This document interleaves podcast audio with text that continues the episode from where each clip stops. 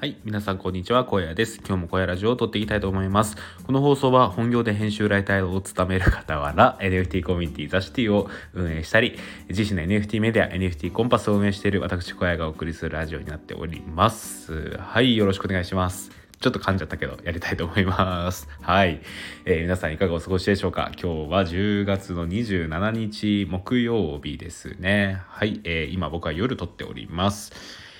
はい、いや、もう皆さん今日も一日お疲れ様でした。ということでね、僕もね、最近本当に本業がね、ちょっとずつ忙しくなってきて あの、帰ってくるとね、結構ね、もう疲れたって感じになるんですけど、今日もさっきちょっとインスタにリールと投稿をちょっとしてみたりとかね、まあなんか新しい挑戦なんかもしたりしていますよ。はい、そんな感じで今日も撮っていきたいと思います。はい。でね、え、ー、と、今日話したいことは、今まさにこの僕が撮っているこの音声ですね。この音声配信に関してちょっと話していきたいと思います。はい。えっ、ー、と、皆さんですね、こう、頭に残る音声配信、えー、また好きになる音声配信ってどんな配信ですか？うんまあ、これ本当に、えー、人にそれぞれだと思うんですけど僕はこれ一つ、えー、明確なものがあって、まあ、これがねもったいぶらずに言うと人間味のある放送なんですよね。うん、でこの人間味っていうのがどういうものかっていうと、まあ、例えばあんまり硬くない放送が僕は好きだったりします。うん、あの例えばなんですけどすごいガチガチに固まったこうニュースみたいな放送は僕あんまり好きじゃないんですよね。なんかどうしてもねこう頭に残んないんですよ。うん、でできすぎた放送っていうのはやっぱりこう印象に残りづらいのかなっていうのを思っていて、まあ、ある意味ニュースを見ている感じですよね、うん、例えば僕はあんまり見ないですけど朝テレビでニュースを流していた時にどれくらい頭に残っていますかみたいな感じなんですよね。で僕はねあんまり多分 これは、まあ、昔なんですけどあんま頭に残んなかったんで、うん。まあ、そういう放送がまあ硬い放送なのかなって思うんですよね。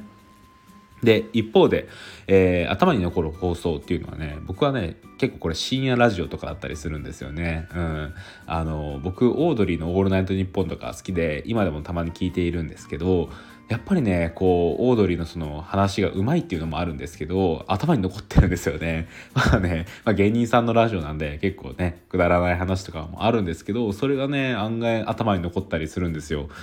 でね、やっぱりこれ何が違うかっていうと、あの人間味だと思うんですよね。でやっぱりこう深夜ラジオもしっかりこうなんだろうな雑談とかもそうなんですけどその人が語っているその人が思うがままに語っているような放送っていうのは頭に残りやすいんじゃないのかなと思うんですよね。で頭に残りやすいってことは結果的に親しまれやすい親しまれやすいで結果的に、えフォローにつながるとか、え伸びる、えパーソナリティなんじゃないのかなってことを思うんですよね。うんで、まあそんな中でですね、僕が好きなボイシーパーソナリティがいるんですよ。うん。で、まあね、あの、スタンド FM で Voicy の話をするのかって話なんですけど、はい、いるんですよね。で、あの、その好きな Voicy パーソナリティがかぐしゅんさんっていう方なんですよ。あの精神科医の方であの精神科医のかぐしゅんって多分調べればすぐ出てくると思うんですけど僕ねこのかぐしゅんさんの放送がすごい好きなんですよね。でねあのー今でこそ角春さん NFT とかにすごい興味を持たれていてえっ、ー、とそうですねあのメタ侍とかの NFT を持っていたりとかあの他にもえーと、国内とか海外で有名な NFT を持っていたりとかするんですけどもともと僕はねそこ経由で角春さんを知ったわけじゃないんですよね。うん、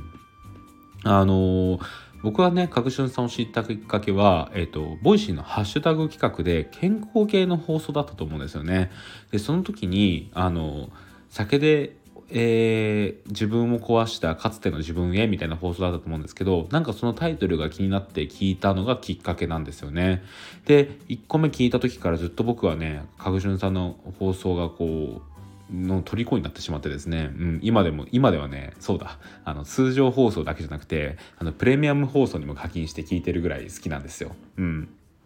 で、あんまり僕 NFT 系以外の放送聞かないんですけど、そういった意味で言うと、角春さんはかなり、えー、レアですね。うん。でね、まあ、放送内容が、えー、興味深いそして面白いことも、えー、もちろんなんですけどやっぱりね角潤さんの放送ってすごい人間味にあふれているんですよね。あのこう一人称でこう「俺」って使ったりとかあとは話し方もなんかこう「何々なんだよね」とか「何々でしょ」とかなんかそういうちょっと砕けた話し方こう友達に話しかけてるような、まあ、そういう放送をしているんですよ。でねやっぱそういうやっぱりなんだろうなそういうなんかちょっと砕けたうんあのー、話し方っていうのがね僕は頭に残りやすいんですよね。うん、で角順さん実際すごい、えー、フォロワーさんもいてでねあの Voicy フェスとかにも呼ばれるぐらい人気なんですよ。でやっぱねあの僕以外にもそういうことを思ってる人っているんじゃないのかなって思うんですよね。うん、そうなんですよ。でまあ僕もね えー、っとそんな感じでどっちかっていうと砕けた放送というかね僕も俺なんて言いながらね話してみたいんですけどなかなかちょっとねそこまではいかないなって感じです。うん。ただやっぱりねできる限りワンテイクで撮る努力をしてみたりとか多少噛んでもそれはねあ噛んじゃったとか言って先に進めたりとかねそんな感じで放送するようにしていますね。うん。そうなんですよ。なんかやっぱりこう僕自身まあそもそもそんなに硬い放送ができないとか、えー、できすぎた放送ができないっていうのがあるんですけどうん。まあなんかうんそうですね。やっぱり僕が好きな放送っていうのは各春さんに限らずそういう放送だったりしますね。やっぱりこう宇宙さんの放送とかもそうだと思うんですけどあとミルクさんとかあのどこかやっぱりこう人間味があるような放送をしてると思うんですよね。うんそうなんですよやっぱそういう放送をね今後も僕はしていきたいなことを思ってますしもしね音声配信今頑張ってる人とか今後音声配信やってみたいって方がいればね、うん、そういうちょっと語りかける放送とか人間味にあふれた放送なんかを意識してみるといいんじゃないのかなってことを思います。はい、えー、そんな感じで今日の声ラジオを終わりたいと思います。えー、ここまで聞いてくださった方々ありがとうございました。それではまた明日。バイバーイ。